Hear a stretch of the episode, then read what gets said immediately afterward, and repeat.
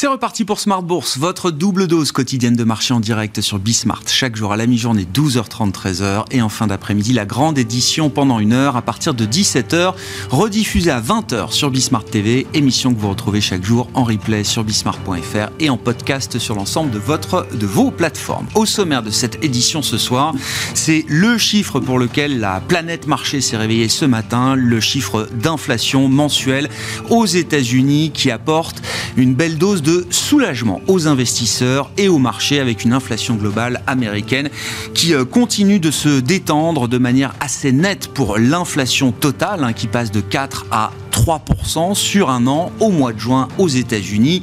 Mais la vraie surprise euh, vient de l'inflation cœur, l'inflation sous-jacente qui euh, euh, commence à amorcer également une détente plus importante que prévu puisque sur un an, on a vu l'indice d'inflation sous-jacente passer de 5,3 à 4,8%. Le consensus était plutôt formé sur l'idée d'un taux d'inflation sous-jacente qui restera autour de 5%, 4,8% pour l'inflation cœur américaine sur un an. C'est donc une belle surprise pour euh, les investisseurs et pour les marchés. On voit une détente des euh, euh, rendements obligataires qui s'étaient à nouveau tendus la semaine dernière. Le mouvement est en train d'être contré à l'envers avec une baisse des taux courts, des taux 2 ans et des taux longs sur la courbe américaine qui se diffuse à l'ensemble des marchés et notamment au marché actions qui en profite avec un petit coup de fouet supplémentaire pour le rebond des actions américaines et européennes puisqu'on voit le CAC 40 qui rebondit de plus d'un et demi cette fin de séance pour euh, revenir sur les niveaux de 7340 points au moment où on se parle.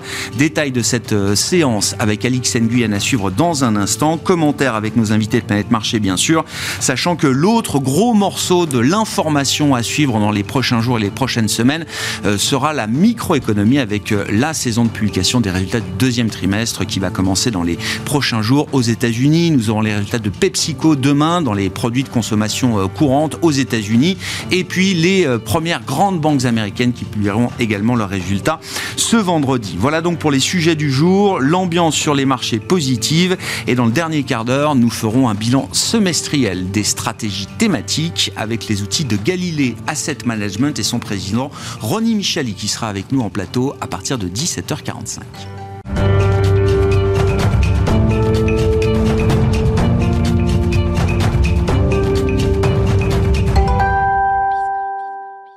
Tendance, mon ami, chaque soir, les infos clés de marché en ouverture de Smart Bourse avec vous, Alix Nguyen, et les marchés euh, d'actions en Europe, notamment, qui signent une belle séance de hausse. Oui, Wall Street, pour sa part, est dopé par l'inflation américaine, dont on attendait euh, la publication aujourd'hui. Au mois de juin, l'inflation a ralenti et plus que prévu, euh, notamment l'inflation sous-jacente, qui ressort en hausse de 4,8% sur un an et de 0,2% sur un mois. On remarque que le, le dollar en ressort euh, affaibli. Le marché obligataire, quant à lui, se détend.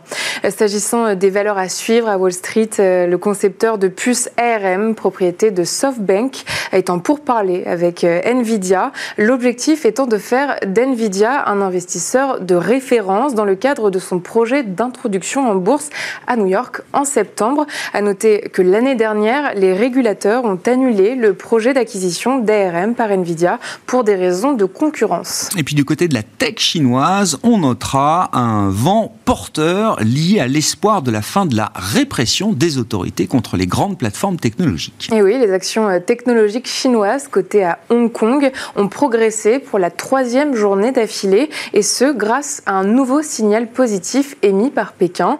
La Commission nationale du développement et de la réforme a félicité aujourd'hui des entreprises telles que Tencent et Alibaba pour avoir soutenu par leurs investissements l'innovation technologique du pays, un nouveau signe d'apaisement dont ont profité euh, les grands groupes, mais les meilleures performances euh, reviennent à la plateforme de vidéo Bilibili et au réseau social Kuaishou. Et puis un sujet euh, technique du côté du Nasdaq 100, l'un des indices américains lourdement chargés en valeur technologique qui prépare un rare rebalancement. L'opérateur boursier Nasdaq a décidé de limiter l'influence des grandes capitalisations technologiques pour, par ce qu'il appelle un rééquilibrage spécial pour réduire la forte concentration de l'indice. Depuis le début de l'année, le Nasdaq 100 a fait un bond d'environ 38%. Il dépasse largement le S&P 500 et le Dow Jones. En l'état, le Nasdaq 100 maintient les cinq plus grosses capitalisations de l'indice sous la barre des 48% de pondération, avec chacune un poids d'au moins 4,5% de l'indice.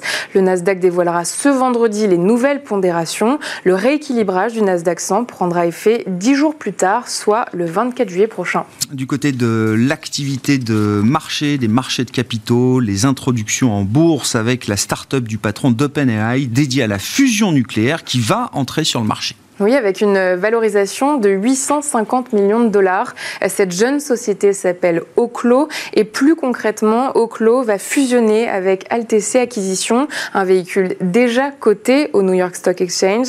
La start-up prévoit de lever 500 millions de dollars, somme qui sera consacrée à la réalisation du premier réacteur à fusion d'Oclo, baptisé Aurora. Et puis, c'est aujourd'hui que le producteur d'électricité roumain Hydroelectrica est entré en bourse et c'est un succès. Euh, c'est aussi et jusqu'ici la, euh, la plus importante IPO de l'année et donc un test important pour la bourse de Bucarest.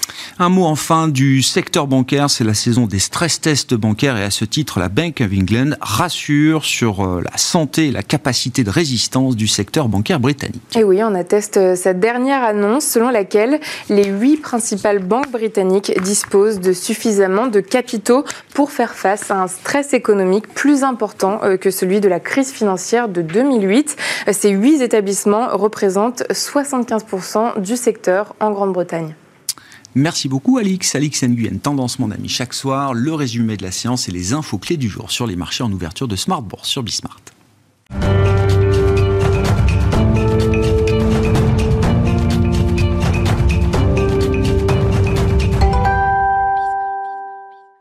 Trois invités avec nous chaque soir pour décrypter les mouvements de la planète marché. Émeric Didet est avec nous, le directeur de la gestion de Pergame. Bonsoir Émeric. Bonsoir Grégoire. Merci beaucoup d'être là. Merci à Xavier de Buren d'être avec nous également. Bonsoir Xavier. Bonsoir Grégoire. Vous êtes le directeur des investissements d'OTA Capital et Sébastien Paris-Sorvitz à nos côtés également ce soir. Bonsoir Sébastien. Bonsoir. Ravi de vous retrouver. Vous êtes le directeur de la recherche de LBP AM. Commençons par euh, l'inflation. C'était jour de publication du CPI américain, l'indice des prix à la consommation pour le mois de juin, qui euh, marque euh, à nouveau un mois de détente, 3% d'inflation globale sur un an en juin, 4,8% pour l'inflation sous-jacente.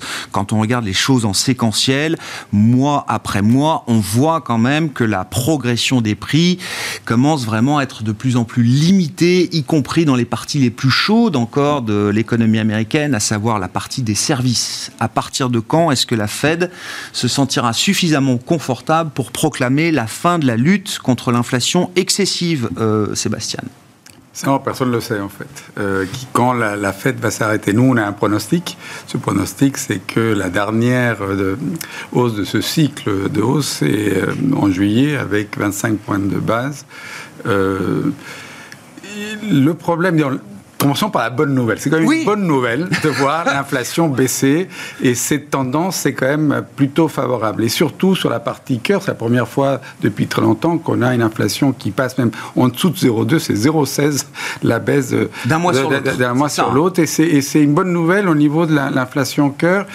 Euh, il n'empêche qu'il ne faut pas créer victoire. L'inflation en glissement annuel est à 4,8%, c'est-à-dire bien plus que le double de ce qui est la cible d'inflation de, de, de la Fed et les effets de base euh, très positifs qu'on a eu depuis plusieurs mois vont s'estomper. Ce qui fait que l'inflation totale, elle, qui a baissé à 3%, comme le disait Alix tout à l'heure, en fait, ce, chiffre, pour nous, va être le plus bas de l'année. Mmh. Euh, à partir de maintenant, on devrait avoir des chiffres, en tous les cas, pour cette contribution très forte de, de l'inflation, des effets de base, l'énergie, les produits, les matières premières, pas mal de biens c'est un peu fini. C'est un peu fini, comme euh, vous le disiez. Ça y est, c'est moins fort que ce qu'on voyait euh, jadis, euh, et surtout au cours du, du, début de Ce sera dur de voir plus bas que 3% d'inflation globale. Pour, pour cette année. Pour cette année. Nous, on continue à voir l'inflation continue à décélérer. Et les questions qu'on se pose, et tout le monde se pose,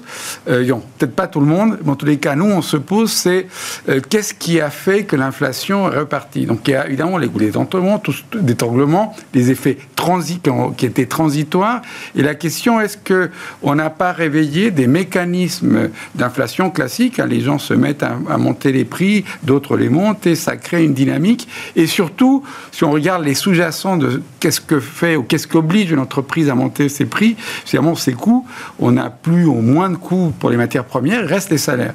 Et les salaires, quelle que soit la zone, c'est pas qu'aux États-Unis, continuent à progresser très vite. On l'a eu dans le, le rapport emploi aux États-Unis, 4,4% glissement annuel, ça ne bouge plus depuis trois mois. On est à 4 4,4%. Évidemment, 4,4%, Powell ou les recherches de la Fed disent avec ce chiffre-là, vu les gains de productivité qu'on fait, on ne peut pas aller à 2%. Donc il faudrait que ça se calme.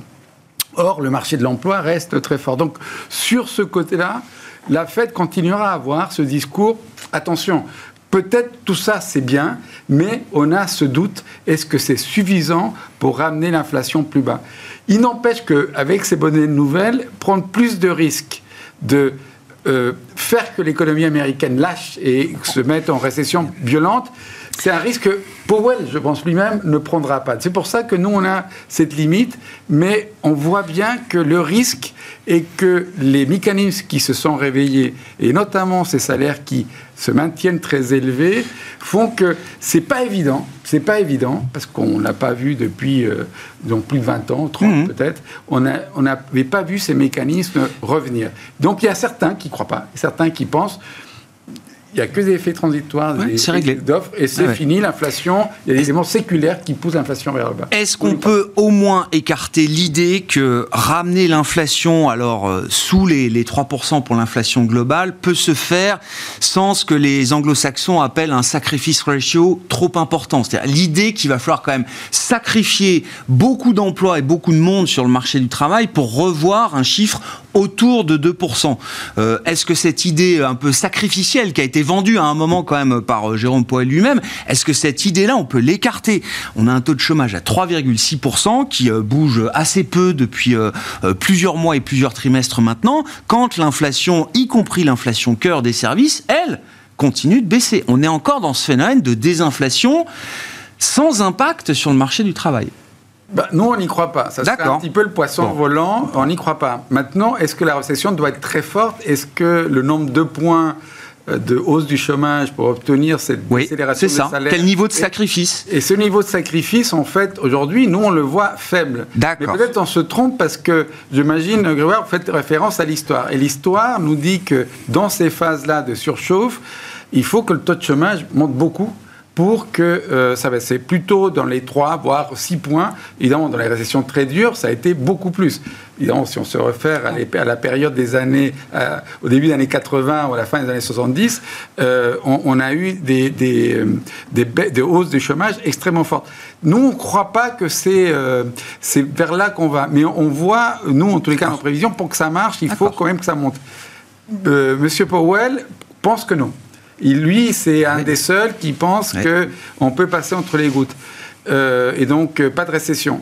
Les chiffres, pour l'instant, sont des chiffres qui font que l'économie américaine résiste, l'emploi résiste. Est-ce que ça va être magique ou pas? Nous, on, est très mauvais en magie et donc euh, on n'arrive on pas à y croire. Il n'empêche que la, réalité a été plus forte. Il y a eu des chocs favorables. L'énergie est un choc favorable de, revenus pour les ménages. L'emploi c'est 20% de baisse sur un an, les prix de l'énergie. C'est colossal. Et donc, et donc, c'est un effet de pouvoir d'achat. Et la même chose en Europe. On parle beaucoup des États-Unis. La même chose en mmh. Europe, qui a permis à la consommation de tenir moins qu'aux États-Unis. Et on voit bien que les choses deviennent un peu plus difficiles pour l'Europe. Bon, Émeric, vos commentaires 3% d'inflation, 3,6% de taux de chômage. On aura plus de 2% de croissance trimestrielle annualisée au T2 aux États-Unis. C'est quasiment certain aujourd'hui. On a eu quand même l'ensemble des données sur, sur le deuxième trimestre. Bon, j'imagine, ça reste quand même une photographie assez enviable quand même. Mais c'est totalement une bonne nouvelle. Ça, c'est la, bonne nouvelle du jour, c'est que c'est on, a une confirmation claire que les mouvements extrêmement violents qu'ont pratiqués les, les, présidents de banques centrales et particulièrement la Fed, puisqu'ils l'ont fait très rapidement par rapport à la BCE, ont aujourd'hui un impact très clair sur l'économie et ont permis d'évacuer tous les scénarios noirs. Ça, c'est vraiment le signe euh, qu'on a l'impression de, de, toucher aujourd'hui. On évacue les scénarios catastrophiques qu'on a pu lire partout en début d'année. Donc déjà, ça, c'est une bonne nouvelle. Savoir s'il y aura petite récession, si euh, l'emploi... C'est évacué ou c'est reporté? Non, pour le moment, c'est quand même assez évacué. Ah euh, parce que l'économie tient.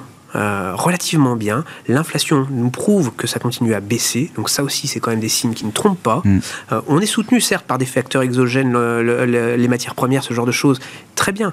On a consommé énormément d'épargne euh, aux États-Unis pour faire soutenir l'économie. Très bien aussi. Ça, ça sont des, des, des, des soutiens qui ont été extrêmement puissants tout comme l'économie américaine sait nous donner ce, genre d'éléments dans les périodes de crise. Et là, ça a particulièrement bien fonctionné avec un système bancaire qui a montré ses limites et qui a forcé les banquiers centraux à ne pas aller trop loin non plus. Donc ça, c'est aussi un élément qui a fait euh, euh, qui produit aussi des bonnes choses aujourd'hui sur les chiffres. Parce que finalement, on a monté les taux très vite, très fort, mais on sait aujourd'hui qu'on arrive à la fin de cette période-là. Mm. Donc aujourd'hui, on commence déjà au niveau des investisseurs, et les marchés nous prouvent assez bien sur cette séance euh, qu'on essaie de regarder qu'est-ce qui va se passer après. Donc, euh, donc, donc, là, c'est plutôt des signes avant-coureurs euh, d'une transmission des décisions de la Banque centrale jusque dans l'économie de façon assez, assez bien organisée, et, au final, ça a l'air plutôt bien se passer. Maintenant, évidemment, le scénario, il n'est pas, euh, il pas idyllique euh, à ce point-là. Après trois ans de choc historique, oui. Il y a quand même plein de, il y a quand même plein de, de, de, petits phénomènes qui peuvent euh, aujourd'hui revenir sur le devant de la scène. L'inflation ne va pas redescendre en dessous de 2% immédiatement, ça faut être très, très clair. et l'emploi est quand même très fragile. C'est la donnée qui, qui aujourd'hui va être quasiment plus regardée que les données d'inflation. Donc, donc là aussi, euh, tout n'est pas gagné, euh, en tout cas, tant aux États-Unis qu'en Europe. En plus, on n'a pas fini la guerre en Europe. Euh, il y a encore beaucoup de sujets géopolitiques entre la Chine et les États-Unis, parce que dès qu'on a mmh. des améliorations économiques, comme par hasard, on a la résurgence. les tensions peuvent reprendre. des tensions. Mais au final, pour le moment, savourons un mmh. tout petit peu les bonnes données économiques parce que ça justifie aux investisseurs de rester investis. On peut, Xavier, euh, profiter d'un moment de soulagement, comme on le voit aujourd'hui sur les marchés, ou est-ce que c'est au moment où tout le monde évacue les scénarios euh, de hard landing de l'économie américaine qu'il faut peut-être se, remettre euh, un peu en mode euh, vigilance. Sachant encore une fois, les hausses de taux ont démarré il y a même pas 18 mois. Hein. C'était mars 2022 pour la première hausse de taux et tous les académiques nous expliquent qu'on n'a pas vu encore le plein effet des 500 points de base et quelques de hausse de taux délivrés par la Fed. Hein. Les effets sont encore aussi devant nous d'une certaine manière. Bah, si, on, si, on, prend un peu de recul, euh, ce n'est pas tellement les effets euh, sur l'économie qui, qui, fait varier les marchés. C'est l'anticipation qu'on va avoir. Hmm. On a vu avec ces marches très hautes et très rapides de remonter des, de remonter des taux, c'est ça ce que le marché a regardé, il s'est ajusté en fonction. Là, ce qu'on constate également, et le, le, marché a déjà bien retracé depuis, depuis le début de l'année. Alors, euh, si on regarde les économistes, les stratégistes qui étaient tous extrêmement noirs en début d'année à voir euh, cette récession que tout le monde attendait qui n'est pas là, sont effectivement en train de changer de, de changer de braquet, de retourner leur, leur veste par rapport à ces mmh. données euh, macroéconomiques qui sont, qui sont très bonnes. Parce que euh, ce qu'on constate, c'est que le pari de la Fed est gagné aujourd'hui. Hein. à savoir faire ralentir la croissance économique, faire descendre l'inflation et avec un, un marché de l'emploi qui, qui, tient très bien et une consommation qui tient. Donc ça, c'est quand même un, travail qui a été fait, qui est assez remarquable, vu euh, le, délai très rapide avec lequel c'est fait et avec ces, marches qui sont, euh, qui sont très hautes. Ce qui est très important, je pense, c'est euh, la pause qu'on a sur le resserrement monétaire. Euh, vous l'avez dit, ça a commencé il y a 18 mois, mais on a fait 95%, euh, voire 99% du chemin. Et il faut se, faut, se, faut se projeter devant sur, euh, alors même pas anticiper une baisse des taux, mais si on un a plateau. un plateau, ça, une stabilité, une normalisation, ça c'est très important pour les investisseurs. et une normalisation aussi de l'inflation. Pour revenir sur l'inflation, il faut un niveau sans doute normatif d'inflation, il est plutôt à 3% qu'à 2% on peut toujours, il y a un grand débat sur le, ce, ce, pivot de 2% qui est retenu par les banques centrales pour moi, la vérité, elle n'est pas à 2%. Mm. il y aurait peut-être une chose assez simple qui pourrait être faite par les banques centrales, c'est de, remonter ce, taux cible éventuellement à 3% avec un environnement de taux qui est normalisé euh, et avec une croissance économique qui tient plutôt, euh, plutôt correctement. Donc euh, ça, c'est des éléments qu'il faut prendre en compte. Effectivement, le marché, et on le voit sur les séances d'aujourd'hui, se dit effectivement, euh, bah, on est sur un, sur un changement. Euh, et ce qu'on voit. Ce on a de la visibilité un peu là. On a de la visibilité. Il y a pas mal d'anticipation. Il faut savoir aussi que euh, les, tous les investisseurs n'étaient pas investis dans le marché. Donc là, il y a pas mal de gens qui prennent le, le, train, le train en marche. Et un élément d'un point de vue micro qui va être très important, c'est les publications. Ouais du euh, deuxième trimestre. Donc ça commence là, évidemment, c'est la troisième semaine du, mois de juillet où on a 50% euh, du, euh, du stock 600 et c'est pareil sur le S&P 500 qui va publier. Donc ça va être très chargé. Ce qu'on a constaté sur les publications du premier trimestre, là aussi, il y avait des scénarios qui étaient très négatifs en disant que les marges ne pouvaient pas continuer à augmenter, qu'on allait avoir un impact sur, sur la croissance des ventes avec cette récession que les gens anticipaient. Et au final, on a eu 11% de hausse des bénéfices par action après les publications du, du T1. Euh, donc là, l'enjeu des publications du deuxième trimestre, ça va être euh, les, les, les, commentaires sur la deuxième partie de l'année.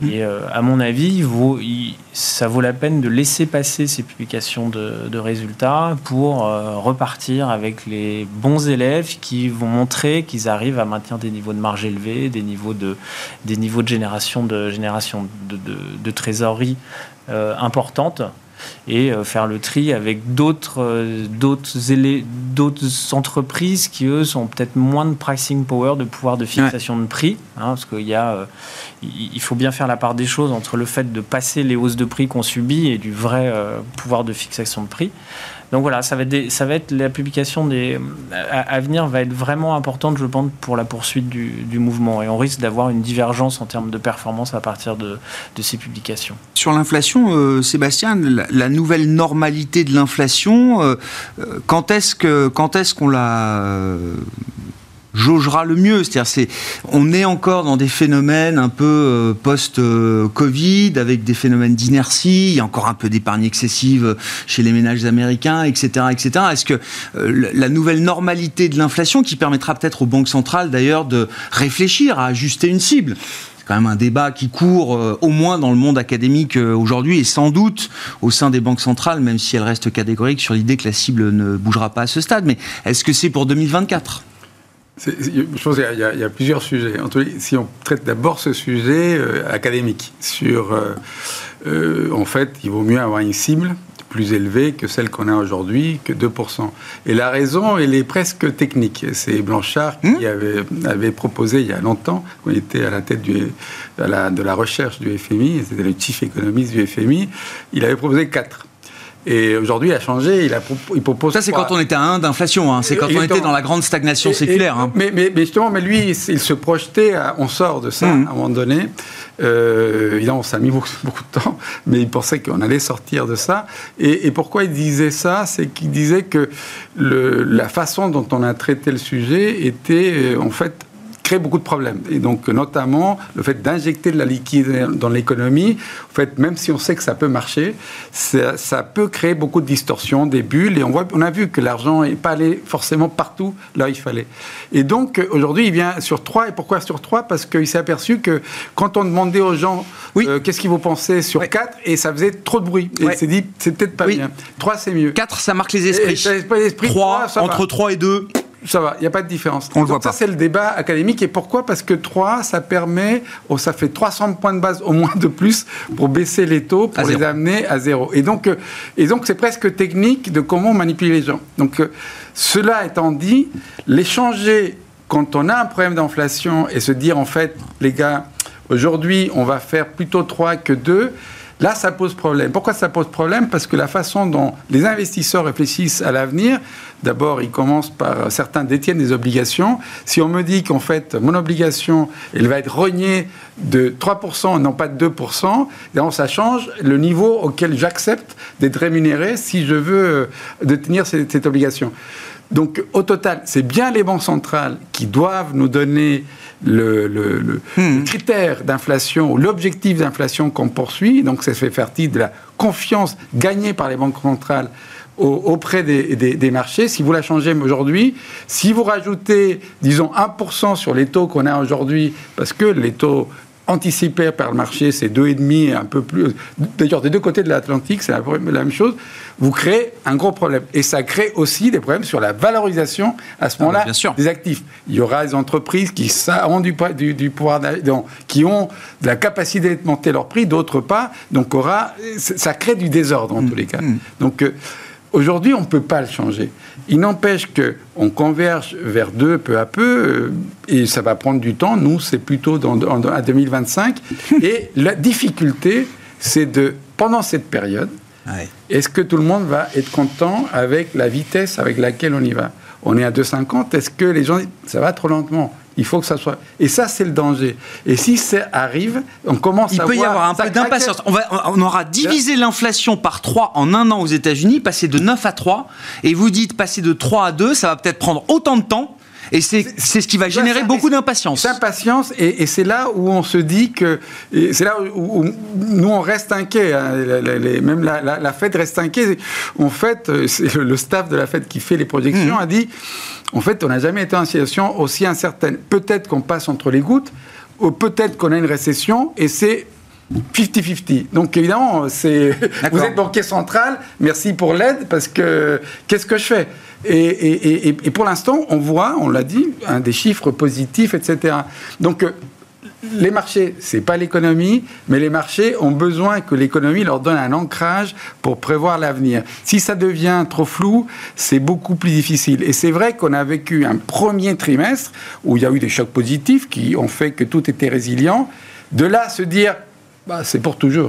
on, a, tout réussi. Je pense que c'est pas simple. Nous, on est plutôt prudent. On est très bien rémunéré à très court terme. Oui, oui, oui, toujours. à 5%, on se dit pourquoi je vais prendre du risque, surtout si ça dure. Hein, et, donc, ça rentre très vite. Et donc, il y a des gens qui prennent du risque. Et, vous l'avez dit tout à l'heure, très concentrés avec peu, d'entreprises qui sont les, très, les, grandes gagnantes. Et c'est un problème euh, quand on essaye d'investir ou se diversifier, même si c'est très grosses entreprises américaines technologiques, c'est pas une entreprise, c'est des gens qui sont partout et aujourd'hui produisent de tout. Bon, c'est j'imagine une des réponses qu'on va chercher à travers les résultats des entreprises du, du deuxième trimestre là. Euh, quelle est la réalité et de la dynamique du thème de l'IA, euh, notamment dans ce groupe de valeurs déjà en première ligne sur le thème euh, IA générative. Alors ça, ça va être un, vrai, un vrai sujet, euh, de voir déjà si les grands leaders qu'on a quelque part arrimés à ce thème-là, ah bah que sont le marché a porté,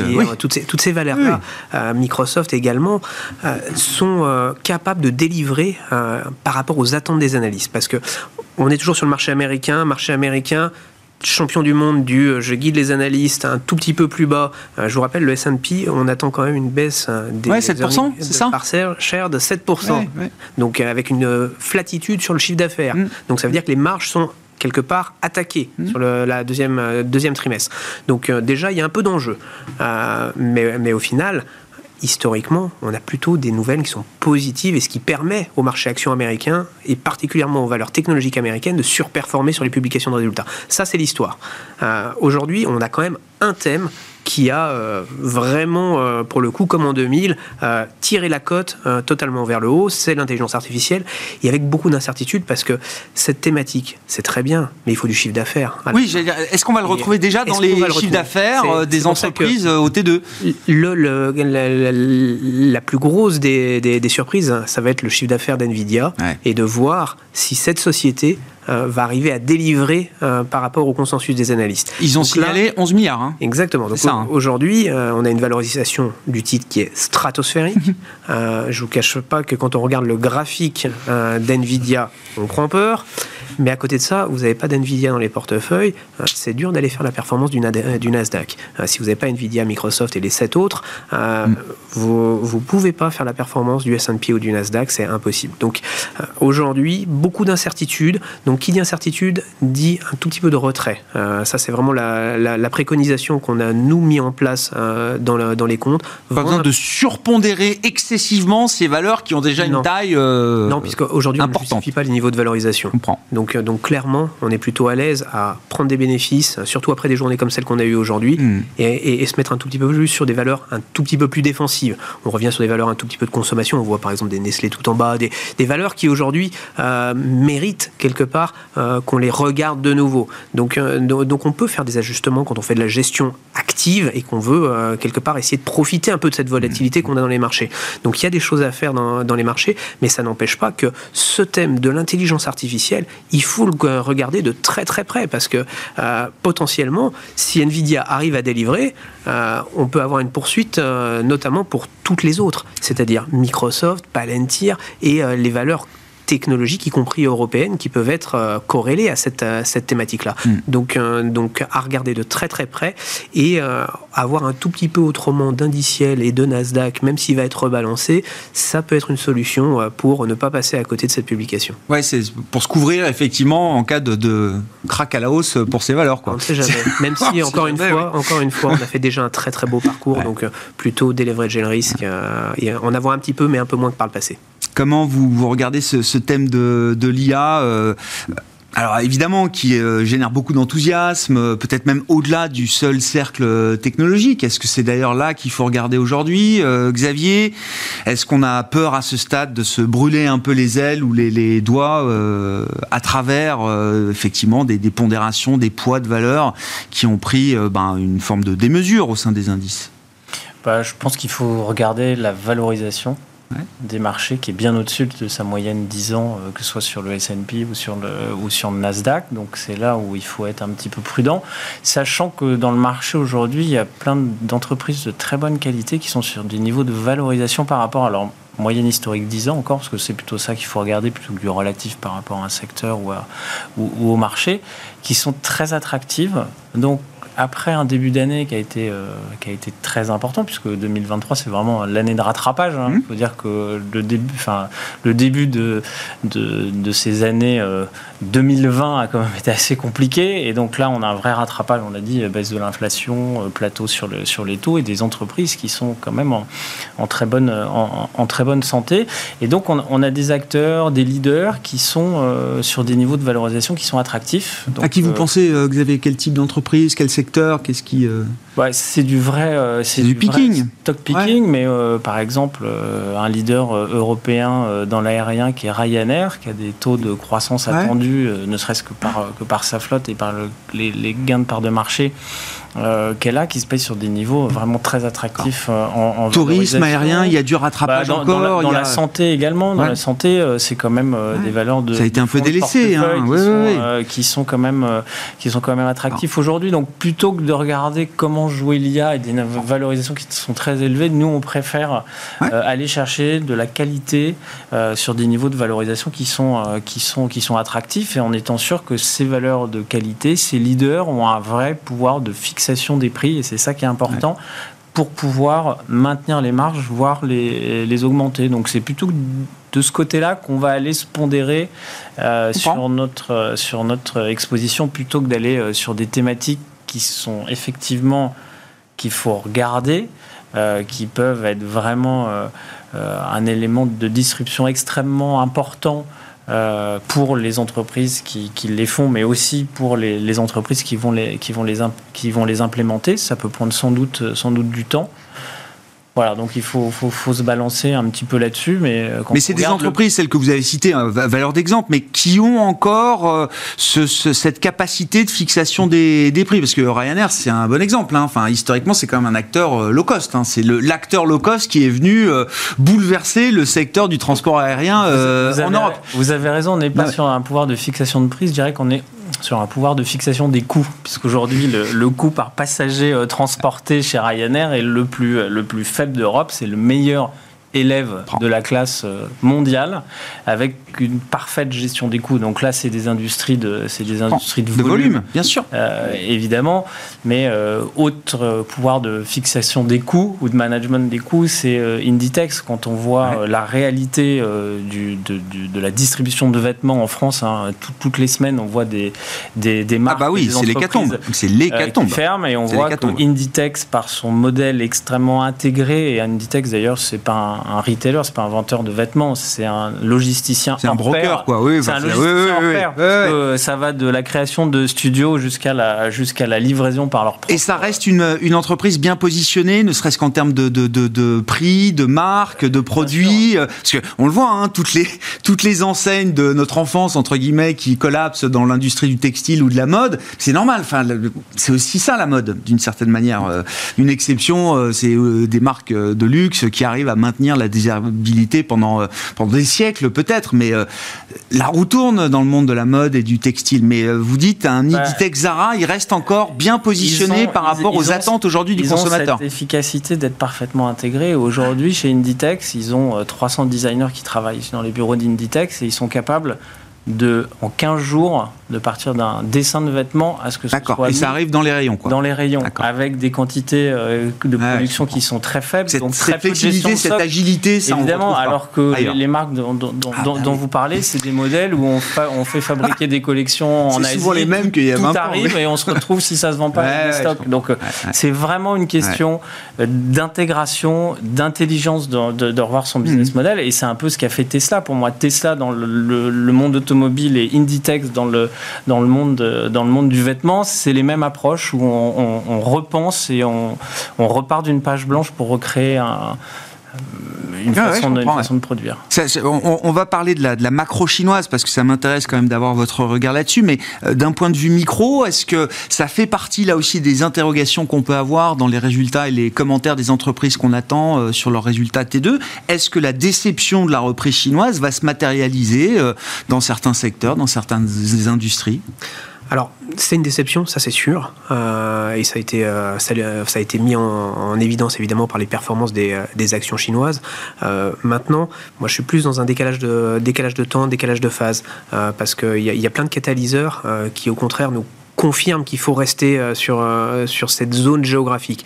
Et donc, donc pour le coup, c'est un soutien à la fois pour les valeurs chinoises, parce qu'ils peuvent mettre en place plein de plans de relance qu'ils sont en train de faire. Ils vont soutenir notamment tout le secteur de la promotion immobilière, euh, qui est le secteur problématique en Chine. Enfin, pour l'instant, ils sont en train d'éviter que ça, s'effondre. Bien sûr. Euh, j'ai l'impression quand même. Mais ils ont les moyens de pouvoir le soutenir d'une façon incroyable. Donc ça, c'est ça, c'est un, premier point.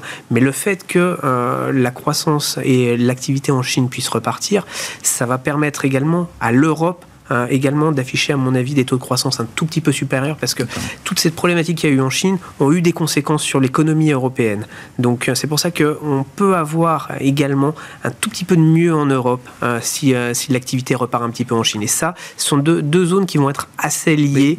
Donc donc c'est pour ça qu'on a un petit relais de croissance à peut être un petit, une petite pour la bonne nouvelle pour la deuxième partie. Mais en attendant, enfin, parce que ma question était peut-être euh, pour la poser plus directement, est-ce qu'il faut s'inquiéter, par exemple, pour les euh, affaires de nos groupes de luxe, euh, voilà, qui dépendent quand même en partie de la reprise de la consommation en Chine? Il y a eu cet effet de rattrapage en début d'année. Ah, est-ce que le deuxième trimestre peut pas être une déception de ce point de, ce point de vue-là? Alors il y a deux choses sur les groupes de luxe. Euh, il y a l'activité d'abord aux États-Unis qui montrent déjà des vrais signes de ralentissement. Chanel ou d'autres avaient communiqué déjà il y a quelques temps là-dessus. Tous un tout petit peu communiqué auprès des analystes pour faire redescendre un petit peu les, euh, D'accord. La Chine, on reste sur une consommation sur l'hyperluxe. D'accord. C'est un segment Hermès, LVMH, principalement. Pour certains groupes bien positionnés, c'est un segment extrêmement bien positionné et d'une agilité incroyable euh, au niveau de la gestion des marques. Donc, euh, donc pour le moment, en tout cas, ils ont été immunisés sur les baisses de, consommation euh, et la population qui consomme cette, ces produits-là pour le moment est assez immunisé. Donc euh, pas trop trop d'inquiétude à court terme, euh, sachant qu'en plus ils ont toute la partie middle class et ils ont adressé cette population-là euh, sur laquelle on peut avoir des relais de croissance sur la, sur la partie asiatique. Donc pas trop d'inquiétude encore pour ce trimestre-là. Bon, c'est vrai que quand on voit une Chine avec des, des niveaux d'inflation zéro, un taux de chômage historique chez les jeunes, on imagine que oui, il y a quand même quelque chose, enfin une réponse à attendre en matière de de, politique budgétaire et ou monétaire. Mais l'état des lieux que vous dressez aujourd'hui, est-ce que la Chine est au bord de la déflation, euh, Sébastien? Je vais vous donner ma réponse. Tout d'abord, je voulais simplement sur, rebondir sur l'IA parce que euh, les marchés adorent euh, les maniens. Et ça, quand ça arrive, les gens pensent quelque chose, si vous avez tous joué avec, tout le monde a joué avec ChatGPT ou des autres sources, on voit bien, ça va révolutionner beaucoup de choses. Mais le marché tend à mettre un prix très vite ah oui. et, trop, et trop vite. On capitalise 10 ans euh, d'IA, quoi. Évidemment, il y, aura des, des, des, gens qui pleureront parce qu'ils verront que tout le monde ne va pas gagner, mais beaucoup d'entreprises vont en bénéficier. C'est ce qui s'est passé en 2000. Aujourd'hui, euh, on ne sait pas ce qui va faire. Ce qui est sûr, c'est que les États-Unis, ce que vous le disiez, euh, cet engouement pour ces secteurs a fait que euh, beaucoup de la progression depuis, depuis le début d'année s'est fait sur l'expansion des multiples et non pas sur des vrais résultats, vu que les résultats sont en baisse. Alors, c'est peut-être euh, une bonne façon de regarder l'avenir. Donc, euh, c'est un sujet en tous les cas pour nous. Et enfin, euh, avant de passer à la Chine, sur le positionnement, c'est vrai que nous-mêmes, nous, on était très prudents au début, on reste très prudents tout le marché était très prudent et donc le positionnement était très favorable pour ceux qui prenaient du risque et avançaient. Le problème aujourd'hui, c'est que beaucoup de gens capitulent et beaucoup de gens deviennent très prudents. Dans un moment où, quand même, on a des taux très élevés, peut-être encore un, une petite, euh, un petit bout de pinceau supplémentaire. Et ça, c'est quelque chose qui, nous, aujourd'hui, nous rend dans plus. Euh, euh, on est moins inquiet sur notre positionnement par rapport à ce qui se passe dans le marché. Je trouve que c'est un élément de fragilité. Là, vous dites qu'il y a de la complaisance qui s'installe. C'est sûr, vous l'avez dit sur la volatilité, la volatilité est extrêmement faible. Donc, euh, on, peut en profiter d'ailleurs pour se, protéger. En tous les cas, c'est un élément important. Je reviens à la Chine. La Chine, euh, je pense qu'il faut le regarder au niveau conjoncturel et au niveau structurel. Au niveau conjoncturel, il est nous, on le pense, hein, euh, les valos sont extrêmement faibles hein, euh, en, Chine, et notamment, bon, ça, ça dire un tout petit peu grâce à la, technologie. Nous, on voulait prendre le train de la conso qui rebondit, euh, ça n'a pas marché. Donc ça a marché 5 minutes et ça n'a plus marché. Et, là, et, et, la conso via la techno, parce que là-bas, les gens consomment via ces grandes plateformes, et on a voulu le jouer.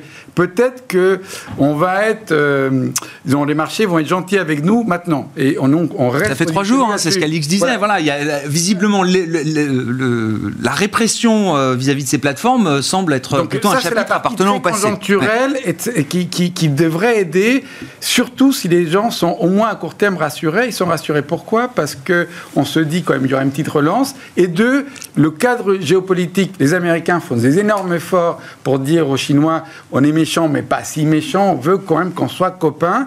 Hein. On veut euh, que on, doit se dérisquer de la Chine avec nos chaînes de production. On a vu ce que ça, mhm. la catastrophe que ça peut créer, mais on ne veut pas se découpler. On va continuer à travailler avec vous. On a besoin de vous. 500 milliards quand même d'exporter des Chinois aux États-Unis tous les, tous les ans. Donc euh, ça, ça peut apaiser quelques-uns, et notamment les investisseurs internationaux qui peuvent revenir en Chine pour revaloriser les choses. Il reste le problème structurel. Et là, J'en suis pas certain. Vous disiez là qu'ils veulent absolument relancer, le chômage est élevé. Euh, je pense que peut-être, mais ils veulent, ils ont très peur de cet endettement énorme qu'ils ont. Ils Ils savent pas le gérer. Ils voient que ça a créé beaucoup de problèmes. Ça crée beaucoup de problèmes, quelle que soit l'économie. Et, et, surtout, idéologiquement, on voit bien que M. Xi a une façon de voir l'avenir qui est très différent de ce que lui-même pensait, je pense, dans, dans, il y a quelques années. Et donc, est-ce que le capitalisme chinois mélangé euh, avec euh, le rôle du Parti communiste a complètement changé? Donc, euh, si bien à court terme, nous, on est plutôt toujours constructif sur la Chine, à moyen terme, on reste très inquiet sur le modèle de la Chine d'avenir, même si ça ne veut, veut rien dire sur le reste de la région. Mais, en tous les cas, c'est un élément qui reste euh, un, point, un gros point d'interrogation pour nous. À propos de, régulation, donc la Chine passe euh, à, voilà, à, une autre étape, la, dépression des, des, valeurs technologiques semble derrière nous. Je, me faisais la remarque aussi, notamment à l'occasion du, du, deal finalement qui va pouvoir se faire entre Microsoft et Activision Blizzard. Et c'est un échec pour la FTC quand même, hein, l'autorité de, régulation du commerce aux États-Unis, avec la nouvelle nommée par Joe Biden, Linda Khan, qui devait être la, grande guerrière en fait anti-GAFAM, euh, juge de Californie a, a déjugé d'une certaine manière l'avis de la FTC sur le deal Microsoft Activision Blizzard, on parle moins quand même de réguler les GAFAM, notamment avec euh, l'IA qui s'invite un petit peu aussi dans euh, la bataille et l'affrontement euh, géopolitique entre Chine et États-Unis. Ça semble un peu moins au goût du jour aujourd'hui. Bah, ce qui est clair, c'est qu'on veut avoir euh, une expertise technologique euh, de part et d'autre, donc euh, il n'est pas question de se mettre des. des donc c'est pas le moment de brider ces groupes-là. Non, c'est clair. Non, mais c'était quand même dans l'agenda Biden, hein, même. C'est un message qui est assez fort, mais la situation a quand même pas mal évolué depuis. malheureusement très rapidement. Donc, il mais c'est plus un risque aussi fort qui pèse sur ces valeurs-là. On en discutait beaucoup, beaucoup quand même il y a, il y a, il y a un an. Activision est peut-être moins technologique, etc.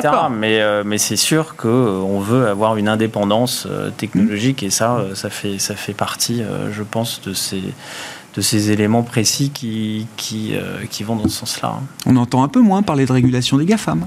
Oui, parce que là aussi, les, États-Unis veulent vraiment garder ce, leadership américain. Il faut bien voir aussi que tout ce qui est intelligence artificielle, c'est aussi beaucoup basé sur la data. Euh, aujourd'hui, la data est très ouverte aux États-Unis, extrêmement ouverte, extrêmement accessible et pas chère. Là où, dans le reste du monde, on a beaucoup de régulations, en Europe et en Chine, beaucoup moins de données accessibles et également encore moins en Chine. Pour nourrir les intelligences pour nourrir les intelligences artificielles. C'est là où les Américains, ils ont un leadership exceptionnel et risquent d'avoir une vraie grosse longueur d'avance. C'est pour ça que la technologie américaine, les Américains réfléchissent à deux fois avant de vouloir trop la brider et trop la réguler. Bon, le thème de l'IA, ça restera le grand thème que cette année 2023 aura vu naître. On va continuer d'en parler dans le dernier quart d'heure pour faire le bilan des stratégies thématiques à, mi-parcours de cette année 2023. Merci beaucoup euh, à vous trois d'avoir été les invités de Planète Marché ce soir.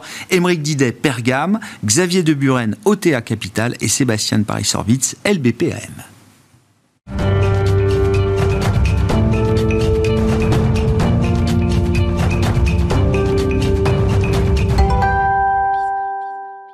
Le dernier quart d'heure de Smartbourg chaque soir, c'est le quart d'heure thématique. Et justement, ce soir, nous allons faire le bilan de la gestion et des stratégies thématiques sur cette première partie d'année 2023 avec les outils que nous apporte régulièrement Ronnie Michali. Bonsoir Ronnie. Bonsoir Grégoire. Président de Galilée Asset Management, anciennement la financière Galilée. Euh, Ronnie, généralement, un changement de nom, ça reflète euh, une stratégie et en l'occurrence des acquisitions de sociétés de gestion euh, vous concernant. C'est ça, Ronnie, hein, l'histoire Exactement, c'est l'actualité euh, de la semaine et euh, plus largement l'actualité de l'année pour nous parce qu'on a fait une deuxième acquisition le 19 juin, l'acquisition de Stratège Finance.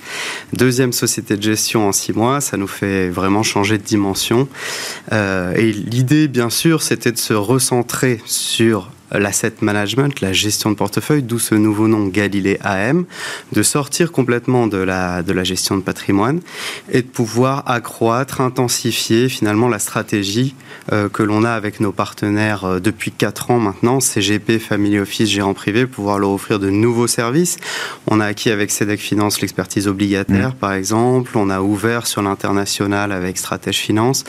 Et voilà, on offre de plus en plus de, de produits, de services, des, des mandats assez originaux comme le, mandat bon, 100% ESG qui devient classique, mais on a le 100% ETF, maintenant on a le 100% euh, structuré, on a le 100% thématique qui est bien sûr notre expertise principale, vous le savez bien Grégoire. Donc voilà. Bon, mais écoutez, très très très content pour vous de cette nouvelle étape dans l'histoire de Galilée. Alors Galilée Asset Management euh, aujourd'hui, vous en êtes toujours le président évidemment et vous l'avez rappelé euh, Ronnie, l'expertise thématique en matière de gestion mais en matière d'analyse reste évidemment une expertise cœur pour vous, ce qui nous permet de faire le bilan du premier semestre avec euh, eh bien les stratégies thématiques qui ont apporté les meilleures performances et à l'inverse celles qui ont été des détracteurs de performance pour les investisseurs. Absolument, on appelle ça les tops et les flops euh, des thématiques. Donc là, vous avez euh, à l'écran qui s'est affiché le top 3. Alors, sans aucun doute, la thématique, la hype de ce début d'année, euh, c'est robotique et intelligence artificielle avec plus de 33% de performance. En deuxième, euh, le cloud et, l'Internet des objets, juste derrière. Et en troisième, pour le top 3 toujours, euh, tourisme et loisirs, une thématique qui était beaucoup plus euh, voilà euh, chahuté ces dernières années bien sûr avec euh, tout ce qui était euh, restrictions Covid, barrières sanitaires, etc.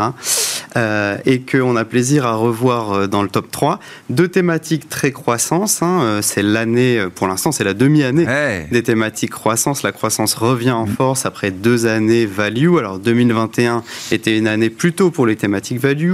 2022 Très value, énergie, bien sûr. Exactement. Et, euh, et c'est vrai que 2023, ben, eh euh, les, les, les, gagnants euh, de l'année dernière sont plutôt les perdants de cette année. et on a quand même cette thématique tourisme et loisirs un peu plus corrélée à la value. Hmm. Bon, si on se focalise alors sur le thème phare, le thème vedette de cette année 2023, robotique et intelligence euh, artificielle, ouais, effectivement, un bel écart de performance là qui a pu être construit sur, sur ces derniers mois, ces derniers trimestres par rapport à un indice monde. C'est ça que vous avez pris comme référence. Hein. Exactement. Alors, juste pour rappel, donc c'est les indicateurs thématiques Galilée euh, qui nous permettent d'avoir ces statistiques sur les, sur les thématiques parce qu'on c'est pas des statistiques qu'on retrouve couramment sur les logiciels d'information financière. Vous mettez un prix sur la thématique, hein, c'est ça Exactement, tout à fait. C'est un projet en interne qu'on a développé depuis, depuis pas mal de temps, qui est porté par notre analyste Antoine Robe et qui nous permet de déceler le potentiel boursier des thématiques. Sur le graphique, vous voyez euh, la robotique et l'intelligence artificielle en base 100 depuis euh, septembre 2022.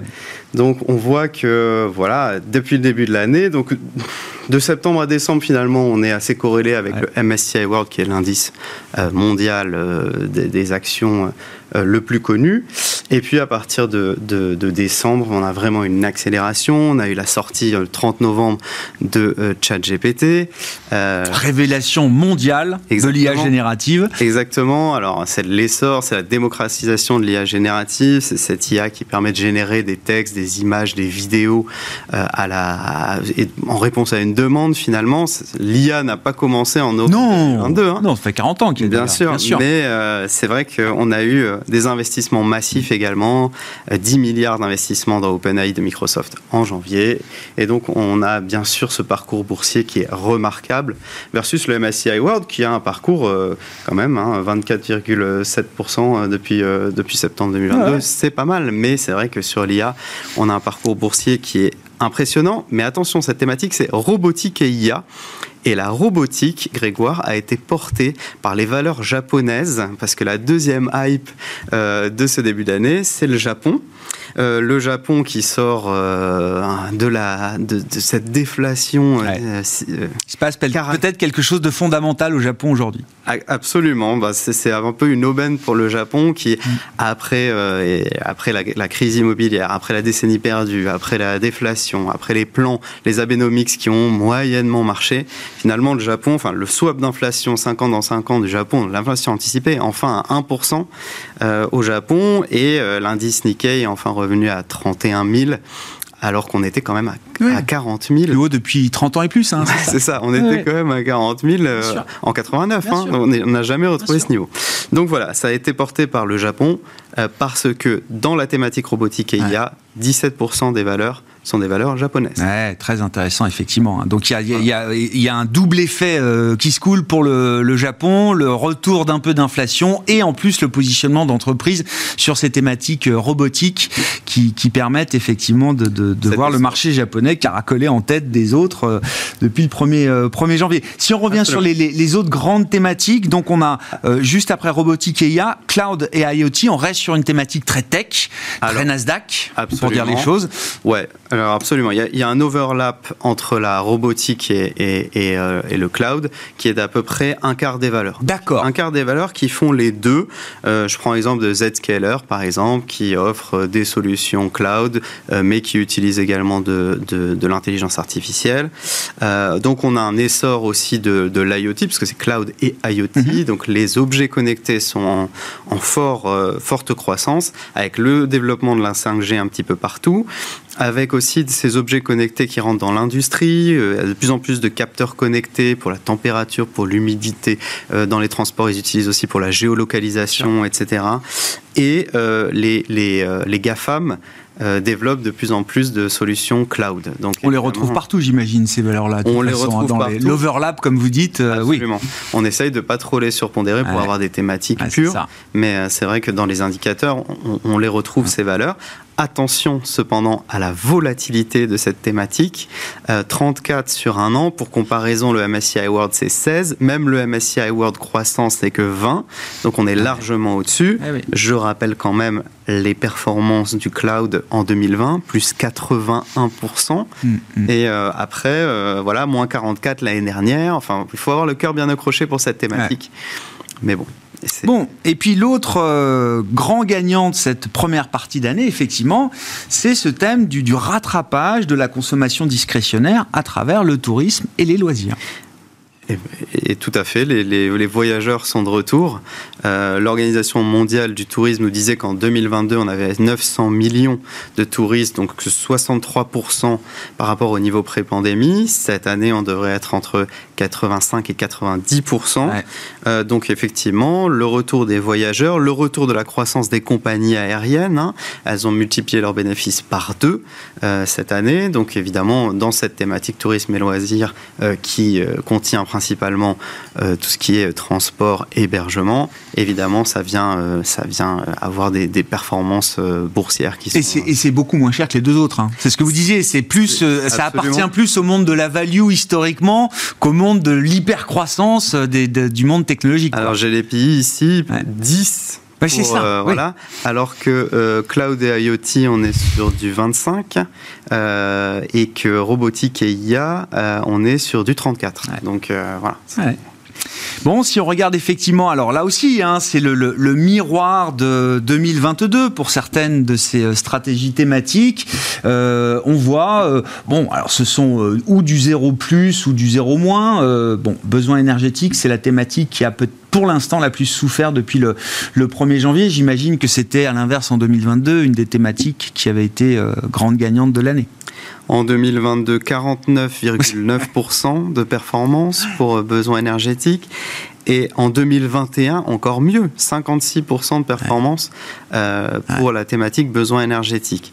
Donc, bon, on est sur un recul de 1,8%. Après deux années euh, stratosphériques. Après deux années stratosphériques, expliquer quand même, on va essayer de l'expliquer, par le recul du pétrole, 10% depuis le début de l'année, le recul du gaz, quand même 40% depuis le début de l'année, euh, le pétrole au 30 juin, puisque je, me positionne au 30 juin pour toutes ces statistiques, mhm. on été aux alentours de 70 dollars pour le WTI, le pétrole du Golfe euh, du Mexique. Euh, donc c'est vrai que on a bien sûr l'économie mondiale qui s'adapte finalement à la crise russo-ukrainienne et qui, et qui on revient sur des, sur des valeurs de l'énergie qui sont plus normalisées. Il y a également un déficit le redémarrage de la Chine. 5% euh, de croissance pour la Chine. On était euh, à 12, puis 10, puis 8, maintenant on est à 5. C'est plutôt euh, la croissance qui, commence à ressembler à, un pays développé et les faiblesses du secteur immobilier en Chine, faiblesses structurelles, qui font que besoin énergétique est un petit peu moins en vue. En ce début d'année un mot rapide pour euh, caractériser la sous-performance de défis alimentaires et de médecine du futur, euh, Ronnie? Absolument. Alors, défis alimentaires, euh, léger recul cette année, moins 0,8%. le prix du blé qui a retrouvé son niveau d'avant d'avant Covid. Le boisseau à peu près à 650 dollars, alors qu'il avait été multiplié par deux en mars 2020. Et surtout, plus de production l'Inde va produire plus, l'Europe va produire plus, la Russie produit plus. Donc l'offre se détend, quoi. Tout à fait. 10 millions de, tonnes de blé en plus, 3 millions et demi de tonnes de maïs en plus cette année, et donc ça devrait raisonner les prix alimentaires. Et euh, pour finir, médecine, du futur. Alors elle, elle est légèrement positive hein, quand même, depuis le début de l'année, plus 0,5, tout à fait. Alors là, bon, c'est évidemment la hausse des taux euh, qui limite l'investissement dans ces sociétés hmm. euh, qui sont plutôt medtech, biotech. Alors c'est composé de medtech, biotech et labo principalement, médecine du futur. Alors concernant medtech et biotech, bien sûr, c'est la fin de l'argent facile. Et concernant les labos, ils ont été très résilients l'année dernière. ça faisait zéro alors que la cote était en moyenne plutôt à moins 15.